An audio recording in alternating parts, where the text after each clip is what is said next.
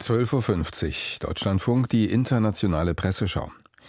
Kommentiert werden Berichte über den Ursprung des Coronavirus, über ein Verbot der TikTok-App für Beschäftigte des EU-Parlaments und das Treffen der G20-Außenminister in Indien. Doch zunächst geht es um den Vorstoß von Bundesaußenministerin Baerbock für feministische Leitlinien in der Außenpolitik. Die österreichische Zeitung Der Standard hält die Pläne grundsätzlich für richtig. Man kann sich jetzt schon lebhaft vorstellen, wie das Vorhaben an männerdominierten Stammtischen ankommt.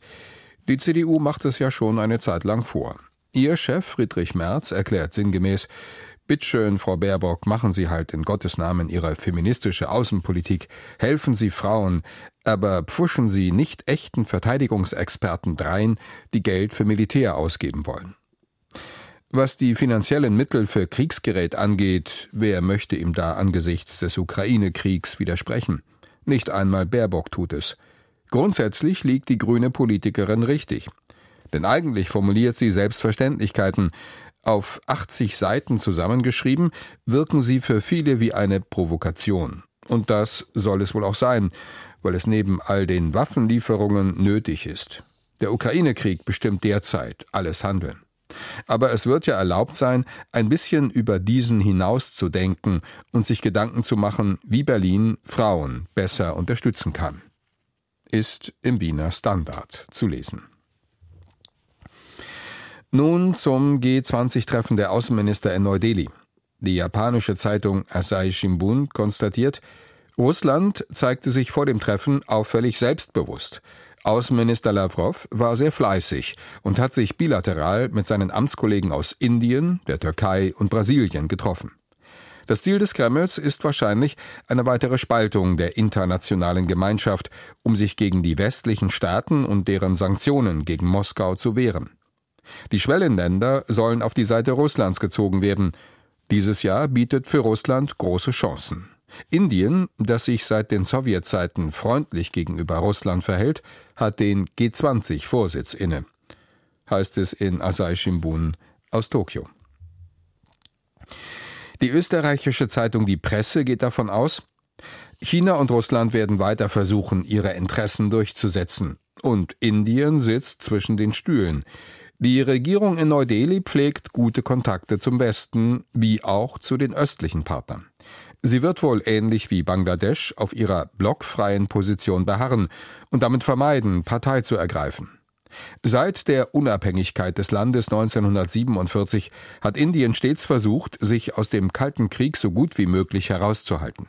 Dass Delhi von dieser alten Leitlinie abweichen wird, dafür gibt es wenig Anzeichen. Bisher ist das Land gut damit gefahren.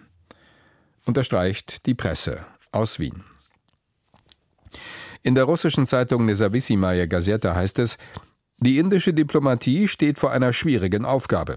Premierminister Modi würde gern nur wirtschaftliche Fragen diskutieren, Fragen der Hilfe für Entwicklungsländer und die Ukraine gar nicht erst erwähnen. In Indien ist man der Meinung, die Ereignisse in der Ukraine seien eine Angelegenheit Europas. Indien verurteilt Russland nicht, sondern nimmt eine neutrale Position ein und spricht sich für Verhandlungen aus. Vielleicht findet sich noch eine Formel, die für alle passt, aber US-Außenminister Anthony Blinken wird versuchen, Zwietracht zwischen Delhi und Moskau zu säen. Glaubt die Nezawissimaya Gazeta aus Moskau. Das EU-Parlament verbietet den rund 8000 Beschäftigten, das soziale Netzwerk und Videoportal TikTok auf Diensthandys oder Tablets zu nutzen. Die dänische Zeitung Politiken weist darauf hin, dass die Regierungen in Kanada und in den USA ähnliche Maßnahmen ergriffen haben. Die App verlangt von ihren Nutzern unter anderem Zugang zu den Daten über den Standort, Kontakte und Browserdaten. Außerdem erhält sie den Zugang zu Mikrofon und Kamera. Tatsächlich verfügt TikTok damit über die Fähigkeit, Daten zu sammeln, die sich potenziell für Spionage eignen. Allerdings ist dieses Risiko seit Jahren bekannt, und zuletzt hat sich daran nichts geändert. Auch sammelt TikTok vermutlich kaum mehr Nutzerdaten als beispielsweise Facebook. Aber nach dem Abschuss eines chinesischen Spionageballons über den USA haben die Spannungen zwischen Peking und Washington stark zugenommen. Nun ist also TikTok an der Reihe, und wer sich dem Verbot anschließt, signalisiert den Nordamerikanern, dass man auf ihrer Seite steht. betont Politiken aus Kopenhagen. Die französische Zeitung Libération notiert, der Fall TikTok ist scheinbar nur eine kleine Anekdote. Schließlich nutzen viele von uns täglich soziale Netzwerke, sowohl im Privat- als auch im Berufsleben, und geben damit wissentlich viele Daten an große Unternehmen weiter. Bei näherer Betrachtung ist der Fall TikTok vor allem so beunruhigend, weil er zeigt, dass sich die Abkühlung zwischen China und dem Westen zu einem kalten Krieg entwickelt. Dem chinesischen Telekommunikationsriesen wird vorgeworfen, mit den Behörden in Peking unter einer Decke zu stecken, um diesen möglichst viele der im Westen gesammelten Informationen zu liefern. Die Angst ist real und die Warnung des Europäischen Parlaments kann nicht schaden, vor allem nicht bei jungen Leuten, die dazu neigen, ihr ganzes Leben auf TikTok preiszugeben. Unterstreicht die Pariser Zeitung Libération. Die mexikanische Zeitung La Razón erläutert, Tatsächlich ist die TikTok-App auch in China für Armeeangehörige verboten und es gibt Beschränkungen für die übrige Bevölkerung. Angesichts der weltweiten Verbreitung von TikTok könnte die App beträchtliche Datenmengen sammeln und in den USA besteht schon länger der Verdacht, dass TikTok auch zu Spionagezwecken dient. Aber stellt TikTok wirklich ein Risiko für die nationale Sicherheit der USA dar? In der Tat hat die Entwicklung der Informationstechnologie und die immer stärkere Verbreitung der sozialen Netzwerke diverse Diskussionen eröffnet. Aber was die Sicherheit der eigenen Daten betrifft, da richten sich auch genug Vorwürfe gegen Facebook. Hebt La Razón aus Mexiko-Stadt hervor. Themenwechsel. Die US-Bundespolizei FBI hält an der Einschätzung fest, dass eine Laborpanne in China sehr wahrscheinlich für die Ausbreitung des Coronavirus verantwortlich ist. Nach Ansicht der Zeitung USA Today ist die Suche nach der Ursache des Virus müßig. Ob das Covid-19-Virus das Ergebnis eines Unfalls in einem Labor ist oder durch eine Mutation bei Tieren ausgelöst wurde, lässt sich mit ziemlicher Sicherheit nicht beantworten. Die chinesischen Behörden werden diese Informationen nicht herausrücken, und die Weltgesundheitsorganisation WHO ist nicht willens, die chinesischen Behörden unter Druck zu setzen. Wir sind aber alle mitschuldig, wenn wir die Verbreitung des Virus nicht verhindern.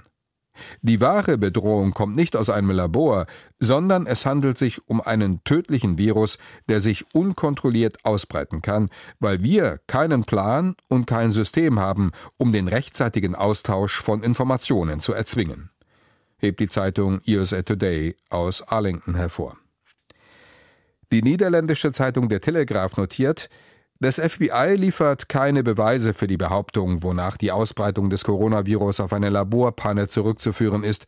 In Anbetracht der Schwere des Vorwurfs muss es allerdings welche geben.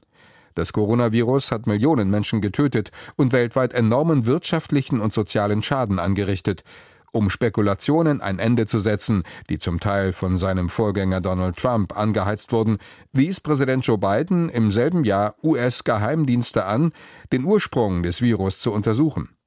Angesichts der Behauptung des FBI geht diese Anordnung des Präsidenten nun nach hinten los. In Zeiten zunehmender Spannungen mit China ist dies peinlich für das Weiße Haus und vor allem für Biden selbst im Hinblick auf die US-Präsidentschaftswahl 2024, bei der Trump erneut sein Gegner werden könnte. Warnt der Telegraph aus Amsterdam. Das war die internationale Presseschau. Die Redaktion hatte Ingrid Tramm, Sprecher war Richard Hucke.